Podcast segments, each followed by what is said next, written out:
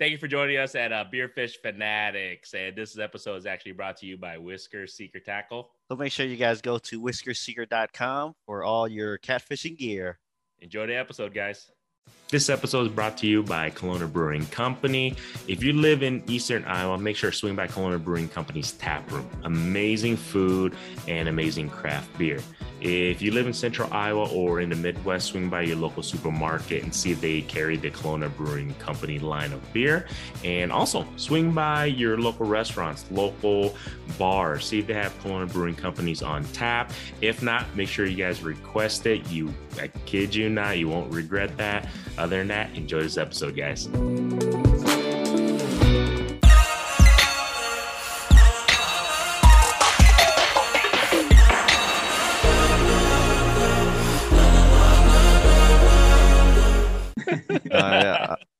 I'll let you do it. All right, everybody. Welcome to another episode of Beer Fish Fanatics. This is Granny with MaPop Fishing, and we have Kit with the Fishing Kit YouTube channel. And today we have a special guest because it's obviously getting cold. Well, actually, not really. It's not getting too cold yet because this is December and it's 1560s here. But I'm pretty sure everybody has seen social media. Everybody's ready to rock and roll for the ice season. So we figured what better, way to really, get this episode going than to have Mr. Barry. Oh, shit.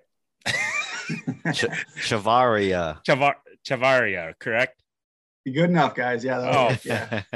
Chavarria. Jesus. Oh. I mean, so if people are listening, like, dude, you butchered it. I go, yeah. He corrected me literally 30 seconds ago, and I still butchered it. But we have Barry here. He's from Stryker, and I really wanted to get you on because obviously we have your guys' gear and stuff. So, and then plus on top of that, you're a senior product design. Is it designer or engineer or? Yeah, product development manager. My LinkedIn or whatnot may not be updated. So, but yeah, I was I started at Stryker as a senior product developer, and a few years in, kind of took over the management role of that of our PD department. So, yeah, product development manager is my technical role. So, man, you don't even look that old. Maybe a little bit of a baby face. I don't know, but. Quick shout out to our sponsor, Kalona Brewing Company. Today I'm doing the Blue Hefeweizen. Yeah, Blueberry Hefeweizen Ale. It is 5.1% alcohol content. I just figured I'd drink this. What do you got, Kit? I'm going to take it easy because we have a little ongoing bet between a group of us where every week we bet a beer for our football team to win, and I lost twice, so I had to drink a full beer before this. But yeah, anyways, that's why I'm going to take it easy. A light lager from Kelowna Classic. Nice. And then Barry's a drinker, thank goodness. What do you got, man? Yeah, I've got a Indeed Brewing Company, the Yama Jamma. Yama Jamma. Oh. So it's a harvest ale. I imagine it might be a seasonal beer around, maybe harvest time. Cool. That would make sense. You Iowa boys. Definitely know the word harvest. So cheers. Yeah. Cheers, Barry. Guys. And then as Barry was mentioned, we are Iowa boys, and he's a fellow Iowan, correct? That's correct. Yeah. Grew up in Muscatine, Iowa. And that's near the Quad Cities, for those that I guess that don't know. So so the big thing is, so this is obviously, are you going to be up at that ice show at St. Paul by chance, Barry, this coming up weekend? I will be. I was down there for most of today, setting up the booth and whatnot. So, yeah. Cool. We're actually going to be heading up there. But then the biggest thing is because I'm a really big Hawkeye fan. So it's a big game, obviously, Saturday. So I just wanted to just kind of, hit you up. I'm hoping that's exactly what I'm talking about. So I don't know if you know any good Hawkeye bars up there, or let's go watch the game together if you don't mind a bunch of two Asian idiots or three Asian idiots coming to hang out with you, man. Plus yeah, me. Big game Saturday, definitely. Cool. I'll be at the show, so I won't be able to attend, unfortunately, but We do like a team dinner afterwards and stuff like that to recap the show. But yeah, if I do hear of anything as far as an Iowa bar, I'll let you know. I'm actually not familiar with one, so I'm sure there is one though. Yeah, I'm pretty sure. Well, yeah, I'm pretty sure you being up there, you thanked Minnesota for last week anyways, because we wouldn't be going there if it wasn't for that. So. That's right. There you go, man. Yeah. All right, enough football talk. Sorry, man. Just had to get it in because I know I figured you're a Hawkeye fan, you know, coming from Muscatine and everything. So that's awesome. Yeah. Yeah, but if you don't mind, can you tell us a little bit about you and what you actually do with Stryker and everything? Yeah. Yeah, like I said, born and raised in Iowa. After school, I attended Northern Iowa for my undergraduate, and moved out to Colorado after that. Just kind of a change of pace in life, change of scenery. Moved out there with one of my best friends, and lived out there for about 8.5 years in Denver, Colorado. So, and then got recruited to work back here in the cities. And that didn't really pan out. And then kind of a word of mouth thing started at Stryker. So that's a little bit of history there and where I've been. And I've been with Stryker for about 3.5 years now. And I do all the product development there. So, you know, coming up with new product ideas, kind of implementing those, you know, working with our suppliers, both domestic and overseas, and kind of getting those created. As you know, you said you had some of the gear. So what we do is apparel mostly. And so, yeah, going through the process of getting that product finalized, and that's, you know, sampling and testing, and a lot goes into apparel, a lot more than, you know, you probably do or don't know, but it's a fun job. Definitely love what I do. It's pretty hard work at the end of the day, and you know, very challenging, but it doesn't feel like you know, like a job that you have to grind, you know, week in and week out. So pretty blessed for that. Man, that sounds pretty awesome, man, because I feel like we talk to a lot of guys in the industry and they all love their jobs. Like me, I got a regular day job. I'm like, man, I gotta go to work tomorrow. Believe me, I have some of those days, but you know, when you get there and things start settling in, it kind of goes away a little bit. So there's good times and there's good things and bad things, right, with any career. So very true. So are you like designing like the ice suits and stuff too? Is that part of your repertoire? Yeah, myself personally, I can do a little bit on the design side.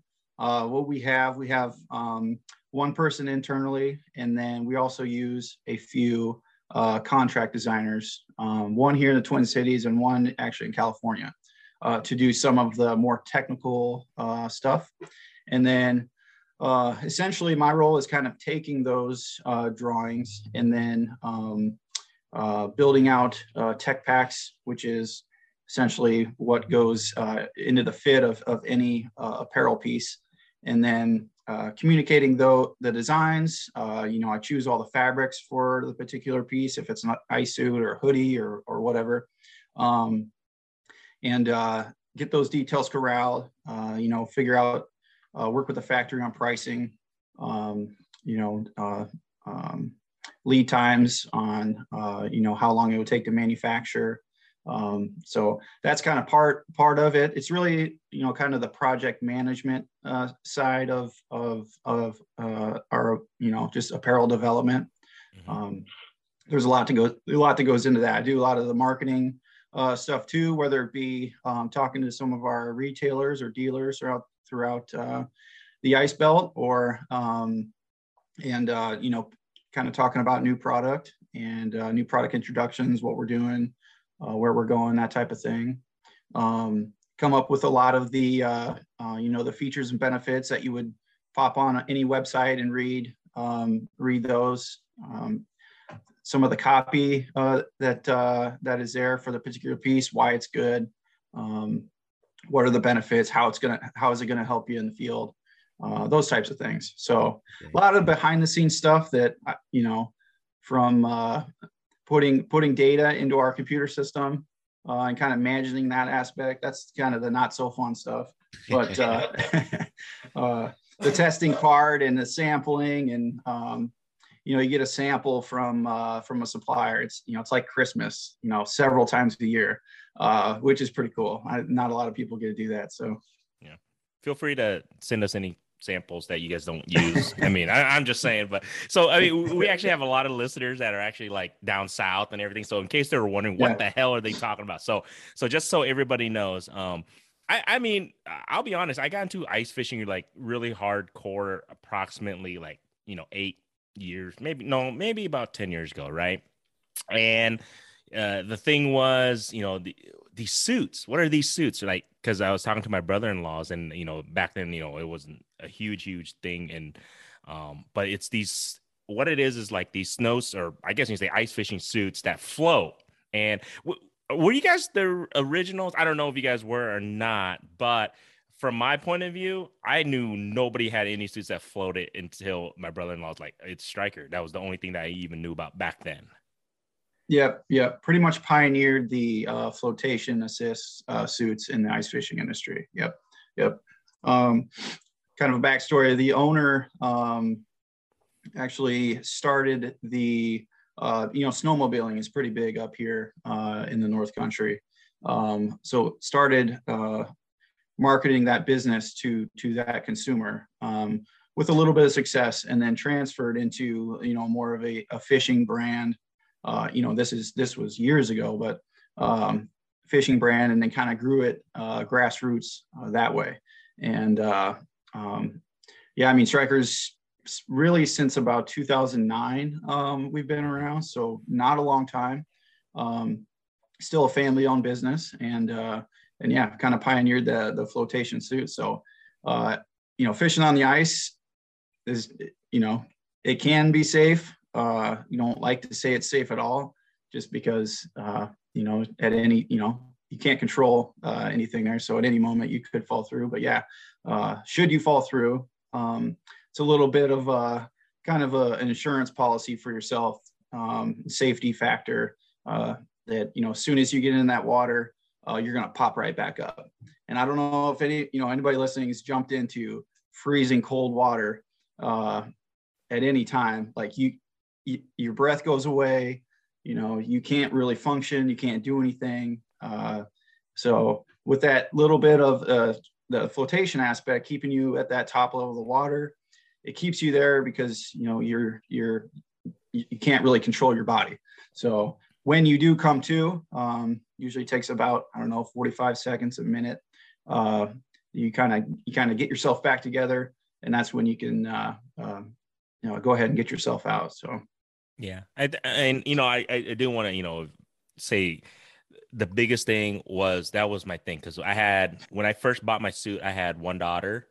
Now I got four. It's crazy thinking about that now, but, it was like you were just saying, it was just peace at mind. Like, okay, if shit were to happen, I mean, God forbid, I don't want it, you know, fall in, but for some stupid reason, I might as well invest in something that, if it gives me that, like you said, that split second that helped save my own life to get back to my family, it was worth the investment to put into the suit. So I think, yeah, I mean, it's crazy to see where the industry is right now, to see how many companies are coming out with all their stuff. I mean, if you can get into it, what do you guys got coming up that may be new that you guys, you know, that you can, I guess, disclose with us, if you don't mind? Yeah, sure. Yeah. So, I mean, you touched on the St. Paul show, coming up here, you know, in a couple days. And, this year is probably for Stryker, probably one of the biggest, new product launch years that we've had, as a company, which definitely I had a big hand in that. And yes, it was a lot of work, but also, you know, pretty cool to see a lot of things come to light, some things that we've been working on for a while. We have two brand new suits that we are have already shipped this year. So, you know, if St. Paul show is the first time that some folks are going to see it, then, you know, that they'll be there. We redesigned one of our most popular suits, the Predator suit for this year. So that's new. We added a few colorways in some of our existing suits, the Climate, added a colorway there, and also our Trekker series. And then our youth suits got a few new colorways as well. A few soft shell pieces, the Renegade pullover, that's pretty cool. Definitely something to check out. And a lot of new hoodies and kind of logo wear, and some redesigns on some gloves too. So really, I mean, I don't want to get into each one, but a lot of product. Best way to kind of see it is, yeah, if you get a chance to come to the booth at St. Paul, be happy to walk you through some of that stuff, talk through some of the features and benefits, and you know, why people are excited about it. So no, that's cool. I'll be vlogging for my YouTube channel, so that'll be perfect. You can kind of give us the down low, and we can take pictures and all that good stuff, and that'll be kind of cool. That'd be great. Yeah, cool. So how do you guys come up with the idea of redesigning one of your lines of apparel? Like, I know there's a lot of, well, I guess more competitors now when it comes to the float suits, because there's probably 5 off the top of my head, because I'm not gonna say everybody has float suits now, but it wasn't like 6 years ago when it's basically you guys only. So how do you guys like decide, like, oh, like you guys see something new come out, hey, we should probably redesign our stuff? That's a great question. There's sort of a product life cycle to a particular suit and or design. You know, our Predator, for example, had been around for about 3 years, and the same design, you know, same colorways. Great suit, like I mentioned, you know, one of our most popular. So the at the end of the 3-year kind of product life cycle, I want to say maybe sales are like start to decline, but you see kind of the excitement start to decline on a particular suit. And I'm just using Predator as an example. So that's when, you know, you want to kind of, you know, apparel trends come really, really fast, and you know, color trends come really, really fast. So to try to keep up on those, and then also, you know, with Predator, for example, we didn't want to change any of the kind of the guts of the product, right? The installation was perfect. Mm-hmm. The flotation spec is perfect. A lot of the features that it already has is good, but you know, how can we make this visually better?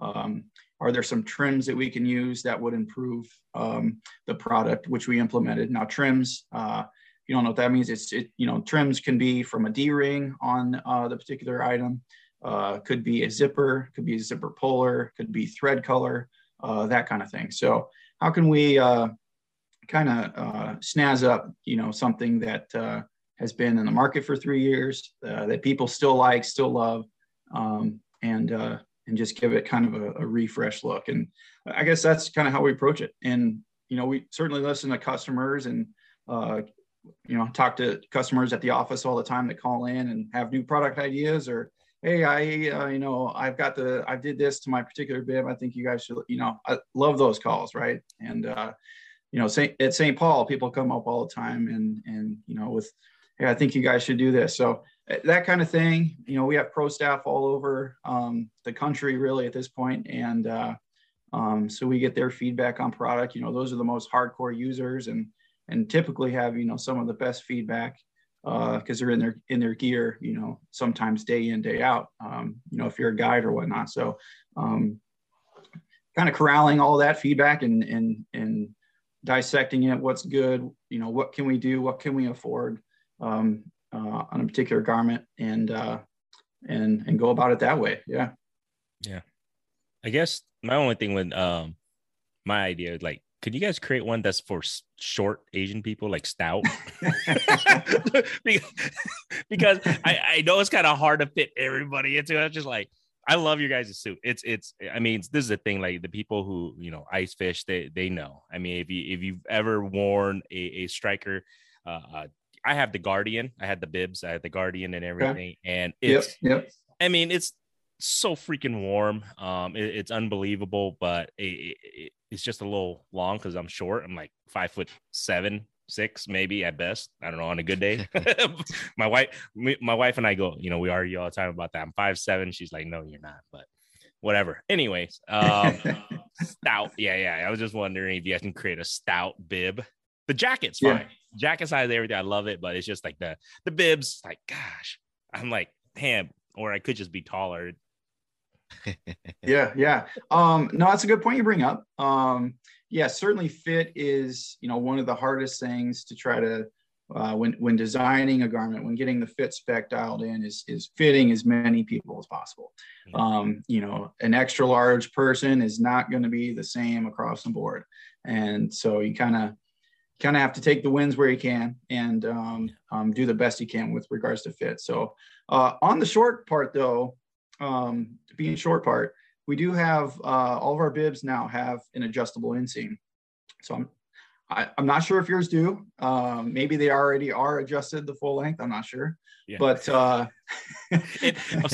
just give you a heads up. Yes, they do have them, and I adjusted it, and it's better that because at the beginning I had no idea. I'm like, why the?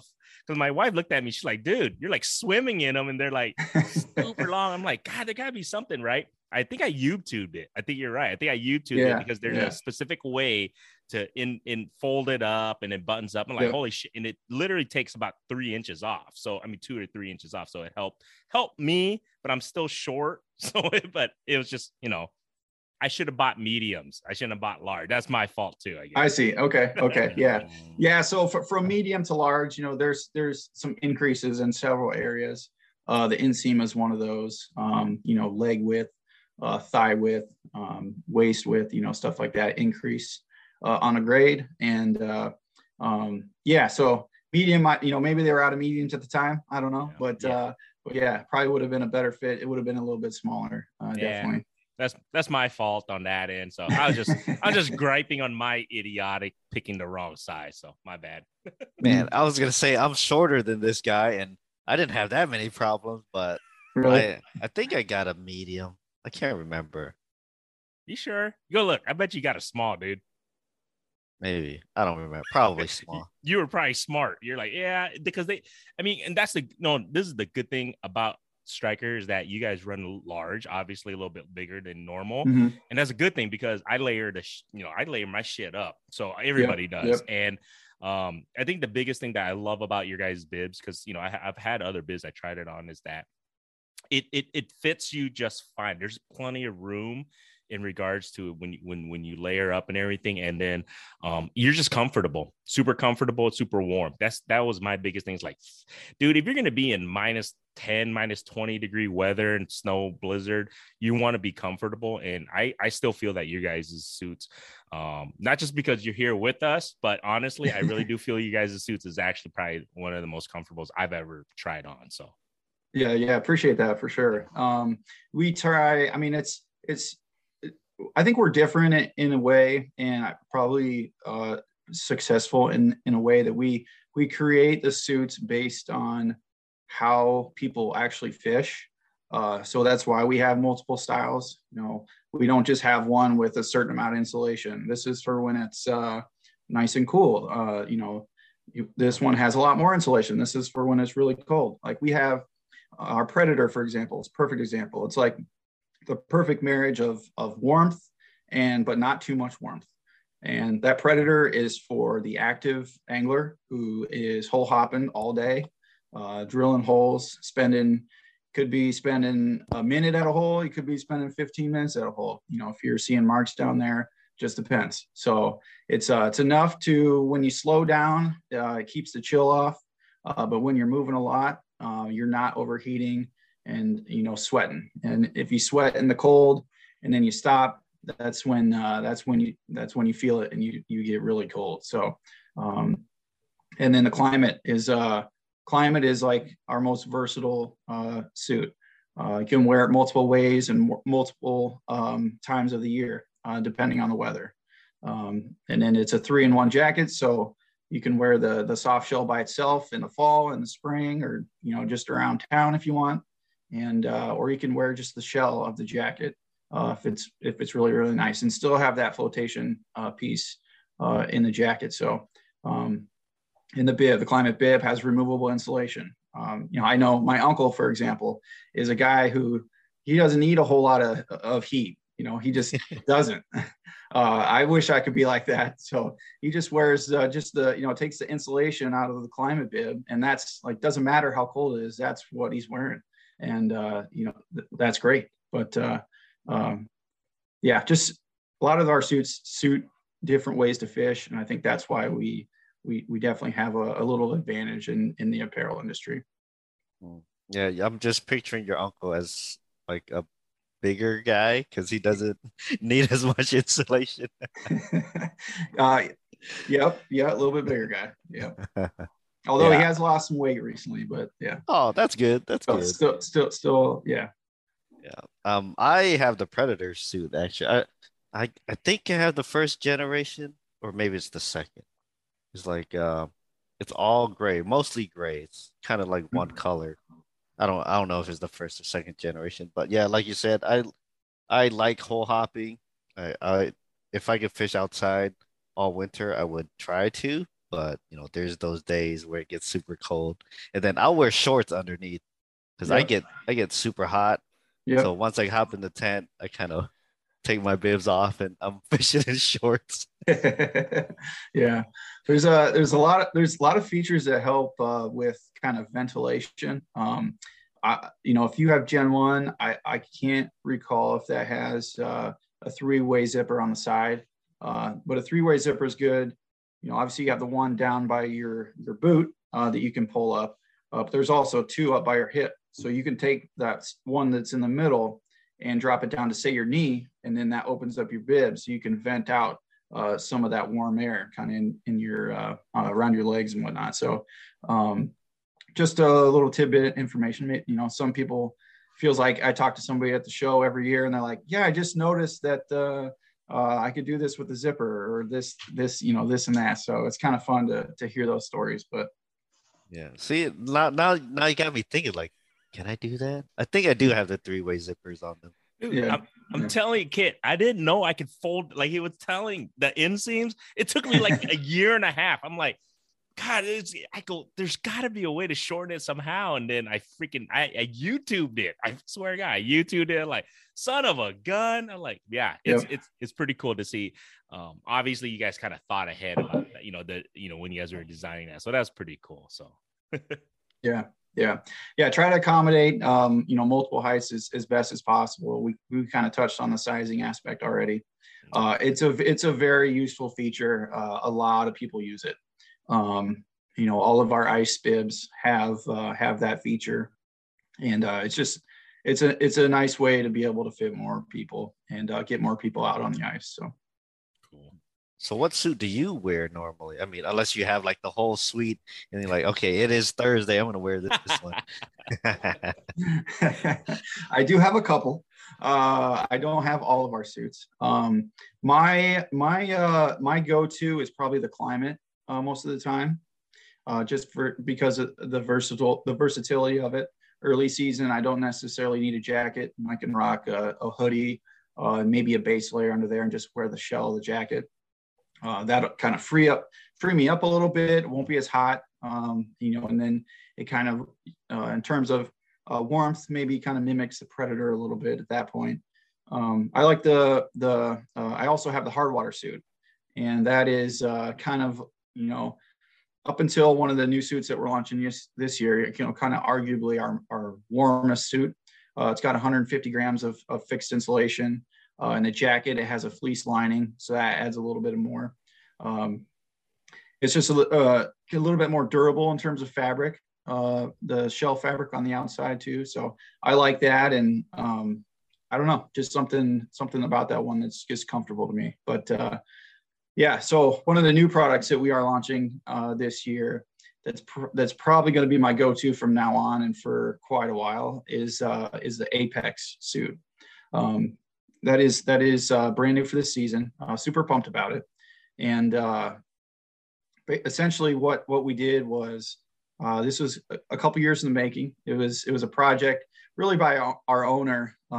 He just wanted, you know, I just, you know, take the Predator suit and everything about it. I just want you to make better and, you know, every aspect. And so I'm just, I go, okay, I can do that.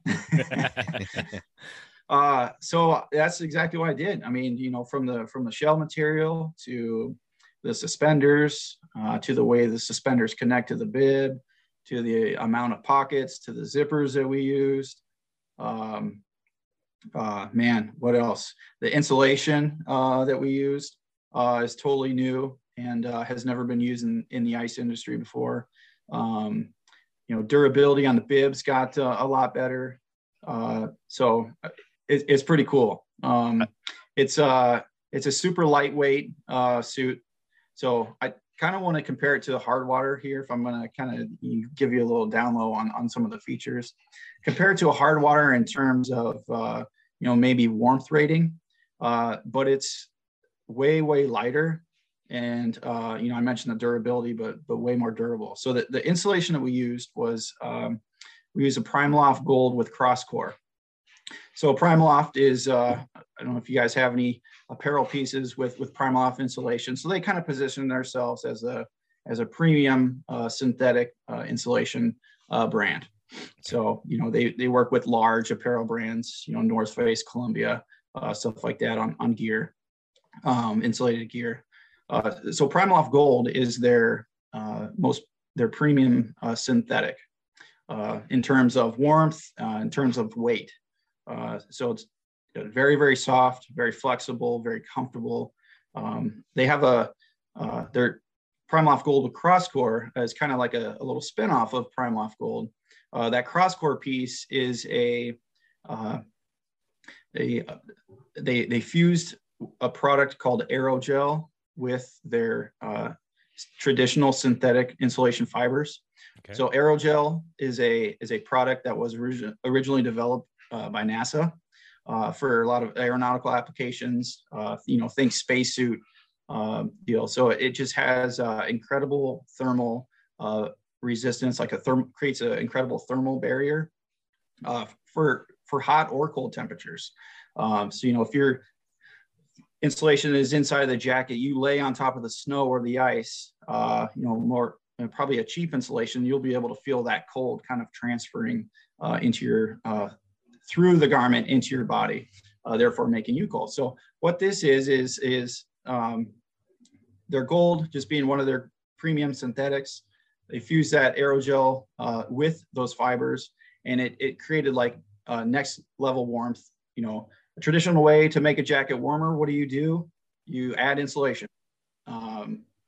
In this case, you don't add any insulation, but you get kind of double the warmth value of what you get with the traditional, the PrimaLoft Gold. So I mentioned earlier, our hard water suit is 150 grams of insulation. The Apex suit has only 80 grams of insulation. So it's much lighter, it's much thinner, it's much more comfortable. You can move a lot better in it. And it's as warm, if not warmer than the hard water suit. Which is pretty cool. And it breathes a lot better too. So PrimaLoft, essentially, you know, that's insulation it's more premium, it's less dense, breathes better than, you know, kind of a mimic synthetic insulation or just kind of your general off-brand synthetic insulation. Okay. Yeah. I've seen videos of that Aerogel stuff. Like they had a cube of it in their hand. They were taking a torch to like the top of it. Yeah. So they're holding the cube of Aerogel and like torching it, but then, you know, obviously their hand wasn't getting hot. So yeah, I think there's some stuff on YouTube, like the Neil deGrasse Tyson guy has a video on Aerogel, and it's wild. Like it's the lightest known solid known to man, the lightest known solid material on Earth. Wow. So it's, I mean, I encourage people to do quick YouTube search and just watch the video. It's crazy looking, it's like clear or like translucent. It's pretty cool. I don't know how they fused it with the insulation. I don't really care, but it works super well. You know, we had days on the ice testing the Apex suit, and it was cold. It started out in the morning. When we got up to head out, it was negative 30, and it didn't get up to, I think like negative 8 was like the warmest temperature this span. I mean, it was like 3 or 4 days. And I can generally say, and I was surprised, the people I was with were surprised too, that we were able to fish all day outside and not have to go inside to warm up or just, you know, be comfortable, take a break. Like it was kind of, you're wearing a shelter on your back, but yeah, it's, you know, the lightest piece that we've ever created, lightest and warmest piece that we've ever created. So pretty cool to have, you know, kind of a hand in that and getting that done, but really looking forward to wearing that here this season. And also, you know, like I said, seasons to come. So.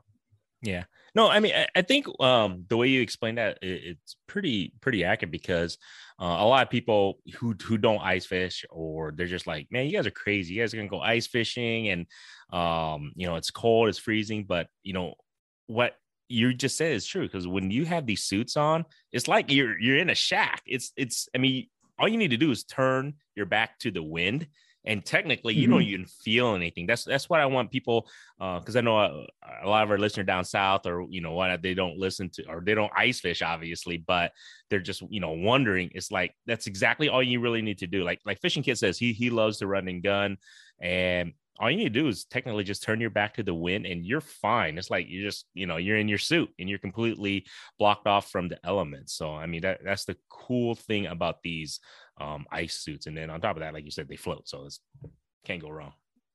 Yeah. I love that you do have some listeners from the South. We do sell a lot of insulated product to, you know, a lot of boat fishermen down in Texas, Louisiana, Tennessee, Alabama, and you know, they're buying our Climate suit, or they're buying a hard water suit. You know, maybe they do take trips up north to come ice fishing. I'm not sure. But at the same time, you know, 30 degrees here probably feels a lot different than 30 degrees, you know, down south. And you know, I think the Apex suit is probably a perfect, you know, if anglers, you know, in the wintertime, fall fishing, winter fishing down south. The Apex is a great suit, you know, not only because it's lightweight, you know, if you're a bass fisherman, you do a lot of casting, a lot of moving. It's a great one to be warm in, and, you know, has that flotation feature. So, you know, should you fall out of the boat accidentally, you know, it's kind of the peace of mind, like you said, Randy, on knowing that you're going to float, and be safe in many ways. So not rain gear by any means, but definitely some great insulated fishing apparel. I cracked another beer, guys. I don't know. You guys can if you want. I'm thirsty, man. I don't know. Shortly. Quick question. I'm just kind of thinking in my, you know, my mind is that, do boaters, I mean, can I see people who, you know, obviously fish, you know, on the boat and everything, could it technically be used as a life jacket almost in a way? Yay, nay? Nay. Okay. I mean, I don't want to say nay. I mean, yes, it can be used as a flotation assist product. It's not U.S. Coast Guard certified, so okay, cannot technically call it a life preserver or life jacket. Yep. Okay. No, I just wondered. I wasn't sure on that. So what would make something U.S. Coast Guard certified? You have to go through some testing to get that done, and it has to meet certain criteria in terms of flotation. A lot of those are built up around kind of the upper chest and neck area. So if you do fall out, hit your head, you're unconscious, that's where the flotation part comes and protects you, is it's focused on keeping your head above water, where our suits are mostly focused on keeping body above water. So not to say that it wouldn't, I mean, I don't know if you guys have ever you could jump in the summertime. It's pretty cool how the thing floats you. And you do say relatively safe, but yeah, it's there's a lot of testing criteria, or consistent testing criteria that you have to go to get that certification. Okay, yeah. I mean, I don't know if that's probably not like a huge priority for you guys anyway, I would think. Not so much. I mean, I wouldn't rule it out as something that we could maybe offer in our product line in the future. You know, some people you know, may only want to use one particular suit for many aspects, and if they need it to be Coast Guard certified, or, you know, we get some first responder type folks that call in looking for, you know, flotation type jacket, a bib or whatnot, and always ask, you know, is this Coast Guard certified? So there's not really anything out there in the bib. I know of a jacket that was in the market not too long ago, but I don't think it's being made anymore. So, so yeah, in terms of fishing, ice fishing apparel, I'm not aware of any Coast Guard certified product. Gotcha. I've been because I, you know, obviously everybody and has been hearing about, you know, supply chain issues and all that stuff. So I, whenever I have, you know, people on in the industry, especially ice fishing, because, you know, everybody keeps saying, buy your stuff now, it's going to be gone, whatever the case may be. Have you guys run into any supply chain issues, or, I mean, what are your thoughts on that, and how is it affecting you guys at all, or how are you guys doing on that? Yeah. Short answer, yes. We definitely have experienced some delays. We're doing really everything in our power to get product here as quickly as possible, you know, to our dealers, retailers across the country. And yeah, I mean, we're kind of in the same boat with a lot of other brands, not only in the fishing industry, but, you know, across the board in a lot of industries. So yeah, we've seen a few delays. We've taken it upon ourselves and spent some money to kind of air in some product and get it here, to make sure some of our customers do have some product to sell through in the season. So you know we value those relationships. So we kind of do what we can to make everything work. And yeah, we're still expecting product to come in. We do have quite a bit now in stock, not of every style. You know, some of the newer stuff is going to be a little bit later. So we brought in a little bit, some of our newer suits. We have a new women's suit, for example, as well as the Apex suit. And so, yeah, I say if you run across a particular item that you've been looking at or have seen online, you've read about, you see your size and there's one left, I would, if I were you, I would kind of maybe bite the bullet and go for it. 'Cause yeah. And I, you know, I'm talking about our Stryker apparel here. Now this is really across the board, from, you know, electronics to rods and reels. It just depends on what it is. But yeah, we had a lot of new fishermen this past year with COVID, you know, so they're probably looking to maybe upgrade a pair of gloves or, you know, another jacket or something like that. Like I would, if you're looking for an upgrade or just looking for something new, I would definitely capitalize if I can. Gotcha. Yeah. Okay. Since this is going to air after the St. Paul Ice Show, are you guys going to be running any deals? Because I might need a new pair of gloves. Hey, I'm not going to lie. I got 4 daughters, and yeah, I got to be budget mind friendly. So I'm with Kid on here. Deals, yes. Everybody loves deals. I love deals. So we at Stryker, we will not be physically selling product at the show. However, we will have some dealers there. So 5 dealers total that will be selling our product there. And they will have deals. What those deals are, I think that varies by dealer, and what their strategy is for their business. So there will be deals to have. I can tell you that we as Stryker will be doing some giveaways at the show. So yes, if this is airing afterwards, it's not going to help much for those listening now, but yeah, right. for the first time now that didn't go to the show, but yeah, us.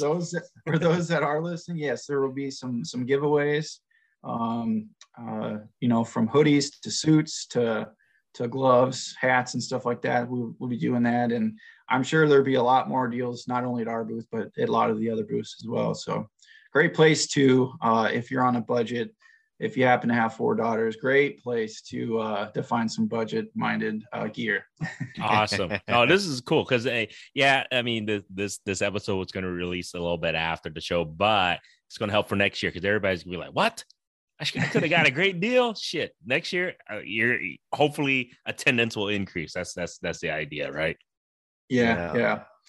Going back to the supply chain thing, I know a rep for Markham, and I've been looking at their underwater camera, the Pursuit. I found a deal online, and I was asking him because he's going to be at the show too. I was like, hey, do you know if there's going to be any deals at the show for cameras? He's told me he doesn't really know yet because it was like Monday or something. But he told me, like, if you see something online, especially if it's on sale, it's probably smart to get it while you can, because he was saying even for their last show, I don't know if I'm allowed to talk about it or not, but he was saying they were having, a hard time filling an order for that show. So he told me, if you see something online and you can buy it, it's probably a good idea to just get it right there, because if you wait, it might not be available. Yep. It's very true. It's kind of a sad deal, because we have so many new anglers, and they want gear. People want to upgrade their gear too. You kind of want to make everybody happy, but yeah, like I said, we're trying to do everything in our power. There's been a lot of things that have happened in the supply chain deal that we just have no control over, and you kind of just got to take a back seat and when it comes kind of thing. And which is unfortunate and frustrating, not only for us, but, for people looking to get new gear or upgrade gear for the season. So yeah, I get it. There's been some things that I've wanted that I haven't had the chance to get yet. So, with that said though, I do think later in the season, come January, well, heck, that might be when you guys start to really get on ice in Iowa, at least in January. Yeah, you're right. Especially with these temps right now. So I think the later in the year that goes, that you might be surprised. There might be some stuff around as well. But if you happen to be fishing up in parts of the U.S. that are froze over already, then if you see a deal, I'd probably jump on it too. Let's talk about fishing, man. I mean, so Barry, I want to know, what do you like to fish for? Do you prefer open water? Do you like ice fishing more? What is your go-to when it comes to fishing? Any specific species or? Yeah, that's a great question. I enjoy fishing, period. If I had to choose one thing probably to do for the rest of my life, it'd probably be catching smallmouth bass. And that's probably more or less in the summertime. Not a big target species on the ice, but something about it just gets me happy and excited for, hooking into one of those. So that's probably my favorite species to fish for. I'm more of a catch and release angler. When I do want to keep some fish, I kind of go the panfish route, probably crappie, perch, or probably like the two, top for, if I want to keep some fillets and take home. Most fishing I do is catch and release, really, no matter the species. So biggest thing for me is working in the fishing industry. I don't get to fish much, and it kind of stinks. So if I had to do anything, it'd be try to get out more and enjoy it more. There's a part of it that comes with product testing, that kind of makes you get out in the field, which is fine. But just being out there more is something that I probably need to work on a little bit, but yeah. It's funny you say that, because we had Thane from Clam, and we had Matt from Vexilar, and that's exactly the same thing they said. They go, we love fishing. They love fishing. But being in this industry, they go, yeah, it's a great thing. But yeah, they just don't get the fish as much because you guys are just busy, you know, working. Yeah. They're not lying either. I can promise you. Maybe I don't want to work in the fishing industry. I was gonna say, I was thinking that too, Kay. I was like, man, I mean, I get it. You guys are, you know, you guys are dealing with stuff all day, every day, but it's just like, man, we thought, because a lot of people think like, if you're in the fishing industry, shit, that's all you're doing, man. You're just fishing, or you're testing products and you're fishing and you're testing products and you're fishing. That's it. It's amazing. And you get paid for it, right? There are times where it's like that, but the majority of the time it's not. You kind of got to force yourself to get out a little bit more. Yeah. But yeah, it's not, yeah. If you're working in an industry, it's not necessarily you're out fishing all the time. I wish it was that way, definitely, but it's not. Very true. It doesn't ever make you hate fishing, does it? Like you just have a bad day at work. Like, man, I don't even want to think about fishing. It's funny you say that. I feel like if there was a day like that, a buddy of mine, we just be like, all right, let's just get out of the office. We're going fishing. Like, cause that would cool us off and clear our head. So, and then we'll, you know, go back to the office the next day. All right, we know what has to be done, or we know what the problem is. Let's just fix it and go. So, you know, it's a little bit of maybe a therapy sometimes too. I guess you can look at it that way. Okay.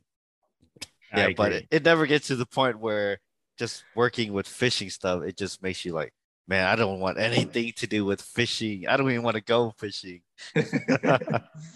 No, yeah, for me, I love catching really any species. I don't have a you know, kind of a focus. You know, I'm not like strictly bass fisherman or strictly walleye guy or musky guy or whatnot, but just like getting out there, enjoying nature.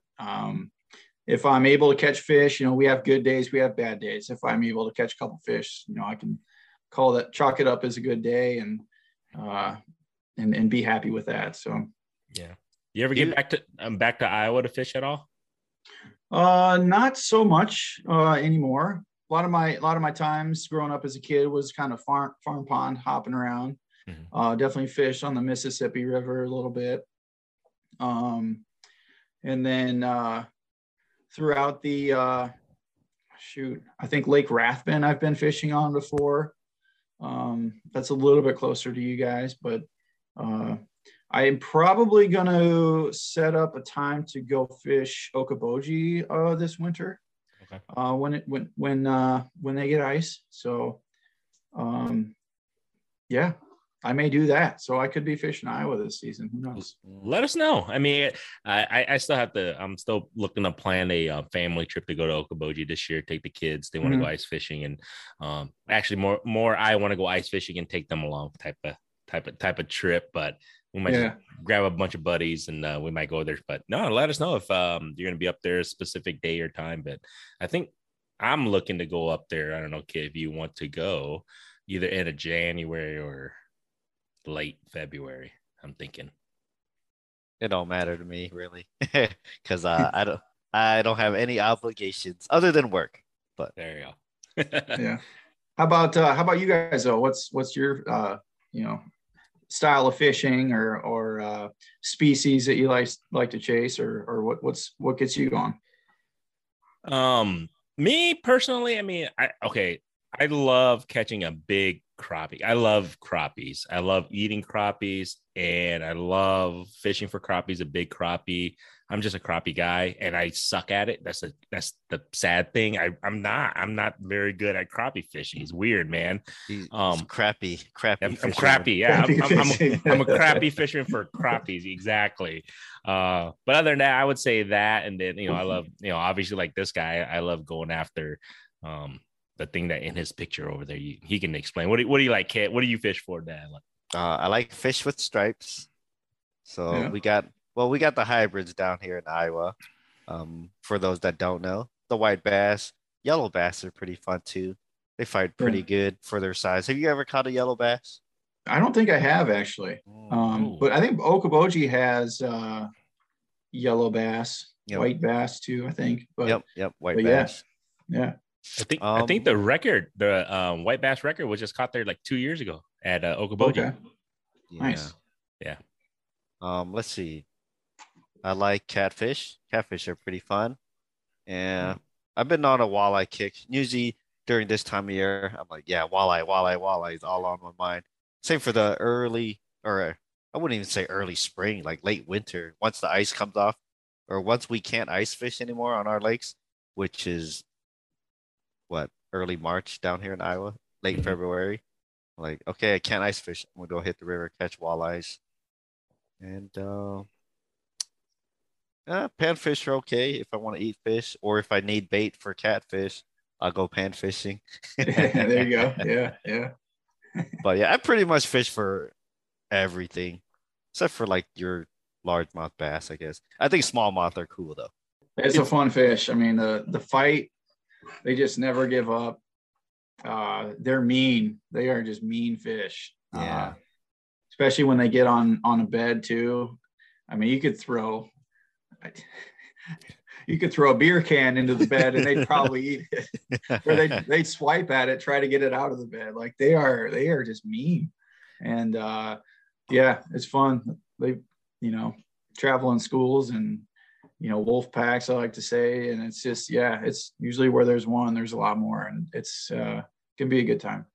Yeah, we don't have a lot of smallies here down in Iowa. I mean, there's like certain stretches of the river and stuff, but smallie fishing down here kind of sucks. Yeah, that's the thing. I want to try to get better at it, but like Kit said, like we don't have a majority of smallmouth. And then, like I said, I think it was a week or 2 weeks ago, I caught my PB smallmouth here in Iowa, and it was just a random. I'm going after walleye. It was, and it was just a random hit, and I was just like, holy crap! And you're right, it doesn't stop. I'm like, what the heck was? I'm like, this ain't a walleye, man. And the way it was fighting, I was like, at first I was just like, oh my god, carp, great, another carp. But it was just fighting, and it was probably maybe about 3.5, 4 pound, I think, smallie. So for Iowa, I was like, dude, that's huge. I was like, what the heck?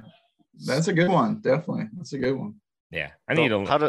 How does Iowa fishing compare to where you're at now? I would say it's a lot better up here. Hey, come on, man, you're a Hawkeye, man. Barry, what are you doing? Hey, Iowa always, man. But I won't disagree. More options, I suppose. More lakes. Maybe less pressure in some areas too. So, I don't know. I haven't fished in Iowa in some time, so I guess I couldn't really compare the two, but I imagine if I had to ask, somebody off the street if they'd rather fish in Minnesota or Wisconsin or fish in Iowa, they'd probably choose one further up north. I could be wrong. I don't know. I think you're right in regards to the options. Yes, I mean, Atlanta, 10,000 lakes. I mean. Yeah. It's a reason, but yeah, we still see Minnesota license plates down here. I'm just saying again. Yeah, there's a certain subset of Minnesotans that come down here because we don't have limits on like the white bass and stuff. So for a certain group of people, that's very appealing. I guess that's the one thing Iowa has over Minnesota. Oh, and we get to use 3 rods too. So I guess that's something we got. I see. Yeah, gotcha. Makes a difference, especially I think during the ice season, it's going to make a difference too if you can have 3 rods out, right? Could you guys do that too in Minnesota or no? 2, in Minnesota. Okay. Yeah, 2. Just for ice fishing though, right? Correct. Yep. Yeah, yep. But open water is just 1. Open water, I believe, is just 1. Okay. It may sometimes depend on the body of water, but I think it's just 1. Yeah. Okay. Man, I don't know.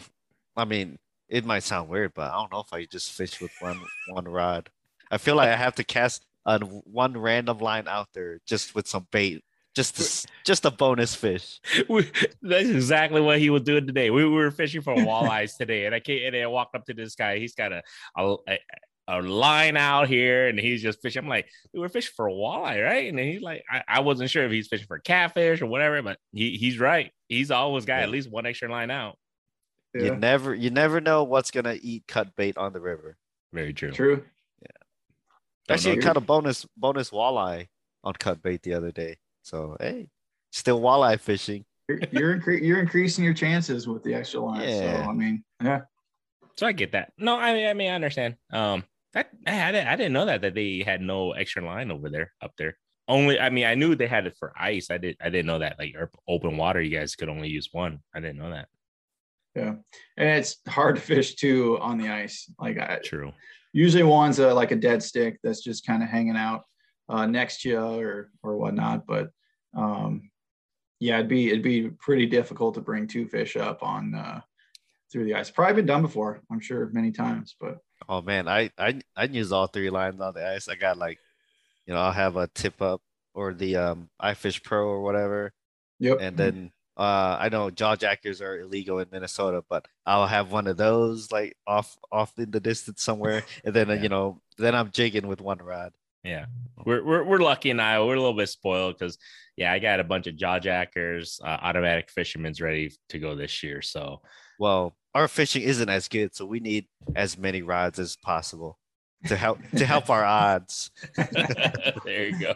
Yeah. Too funny, dude. Holy cow, we've been talking for almost an hour, man. So this is awesome, man. Just have amazing knowledge, and I can't wait to get up there. We'll get a chance to meet with you, Barry, face to face a little bit, and just kind of, you know, talk a little bit, shoot the fan and everything.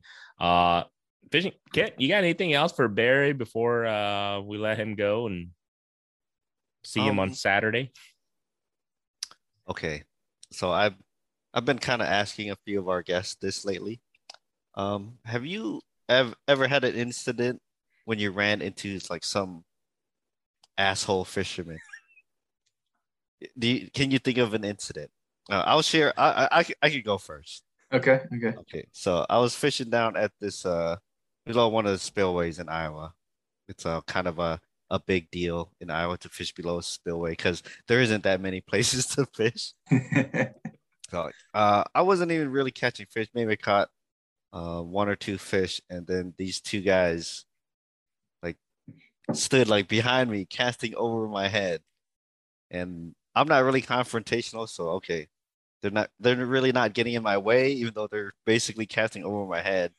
And then this one guy. He crosses my line. I was like, all right, I've had it. I was like, dude, you just crossed my line. Like, you're standing behind me, throwing over my head. Like, come on, man. What's the deal? And, I mean, he was apologetic, so I didn't, like, fight him or anything over it. So, but he kind of backed off. But I was like, come on, dude. So he was apologetic, but he was literally casting over your head, like, yeah, from behind you, right? Yeah. He's like, oh sorry, like he didn't know. Like, oh, come on, man. There's two of them too. It's like, oh. Yeah, that's just, I don't know, that's just rude.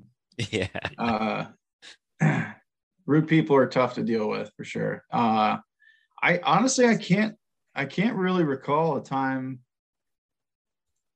off the top of my head where I ran into, you know, just a jerk.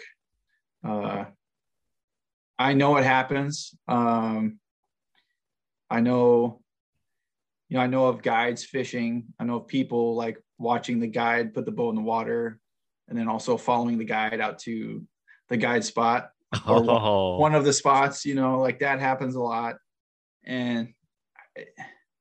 But personally, I guess I really haven't had anything like that happen before. I'm with you. You're lucky. You're lucky. Sorry. Haven't had anything yet. I probably is how I should rephrase that. Knock on wood now. You don't have anything, Gord's? Actually, I feel like you would be the jerk fisherman. Thanks, man. Actually. Like, yeah, it never happens to me, but I was casting over this one dude this one time. Hold on, man. You might be right, but I don't do that. I don't cast over people's heads, but I don't know, man. It's for another story, another day. But it happens, man. But I honestly don't run into many people either, dude. I'm kind of with you on that one, Barry. I think fishermen, most likely, at least a good percentage of them are pretty good people, pretty nice people. the fishing community is, for the most part, pretty awesome. Yeah. Yeah. I would agree. Yeah. I mean, because, you know, technically you're going out there just indoor, enjoying the outdoors, and just, it's a stress reliever. I mean, for most, I mean, that's how I feel it is. So hopefully most of them, but then, you know, you're going to run into a few of those who are like, this is my spot, or, you know, then you got social media. Social media amplifies, you know how that goes. Everything. It surely does. Everything. Yeah. But to quote Kevin over at Rod and Ribbon, he was more talking about fly fishermen, but I'll just say fishermen in general. Like, this guy fishes, he might be an asshole, but at least there's something redeemable about him because he likes to go fishing. Very true. No, I was gonna say, generally speaking, like if I see somebody in a spot and I was gonna fish there, I was like, okay, well, they're fishing there, so I'm gonna go to another spot. Like, that's just how I'm wired, and that's what I do. So yeah, let them enjoy it, and if they're gone, maybe I'll go back, who knows. But yeah, I'd say generally the community is pretty good about just being fair and enjoying being outside and being able to be fishing in general. So exactly, it's just fishing, man, at the end of the day, guys. Especially I still see it on social media, man. It's people are just ruthless. Like, I understand the keyboard warrior aspect. Holy cow, it's just like unbelievable. Go figure, man. But yeah, other than that, man, Kit, you got anything else for Barry? Yeah, Barry. So if our audience wants to reach out to you, or I guess, or Stryker even, how can they do that? Yeah. StrikerBrands.com is our website. We talked a lot about ice fishing today, just because that's kind of what's going on. But we also make rain gear, and also spring, summer apparel. And then kind of some soft shell jacket items or products that would be more like 3 Season 2. So we don't really cater to the ice fishermen. A lot of our pro staff like to fish year round. So a handful of years ago, we got into, call it open water, summer fishing as well. So check out our website. And if you have any questions, there's a link to email our customer service team, and it can get back to me in some way too. If you happen to be at St. Paul, even though you're hearing this now, heck, stop by the booth and say hello. But yeah, look forward to meeting you two, definitely in person. So sounds good, Barry. Thank you so much. And then I just, that just means you get come back on, and we'll just talk about open water stuff, next time, and a little bit about the raincoats. I was actually kind of looking down that website, like, man, they got some pretty legit rain jackets, man. I might have to cop some of those. But no, thank you so much for, just joining us here, spending your time with us, having a beer too. And no, I actually learned a lot in regards to the suit and, the processes, what you guys go through and everything. So it's kind of cool. I'm pretty sure our audience are, obviously, everybody's psyched, everybody's excited for the ice season, and can't wait to see. I can't wait to be up there to kind of meet you, and then just kind of see what kind of products you guys got coming. And, like I said, thank you so much for joining us. Can't wait, man. I can't wait to go up to, I'm excited. This is the first time for us to be up at the St. Paul show. So we're excited. Well, so we'll see you Saturday then. Yeah. Yep. We'll be up there Saturday. We'll see. We'll be up there Sunday. Depends. It depends on how crazy my kids are, because when the boss lady says, get your ass back home, then I might have to leave a little bit early Sunday. But if I get no comments, if they're amazing angels, then I might stay a little bit longer on Sunday. And we'll see if I can squeeze out a few more deals or something like that. There you go. Cool. So other than that, man, thank you so much, Barry. Appreciate your time, brother. Yeah. Thanks for having me on. Appreciate it, guys. Yep. Thanks for coming.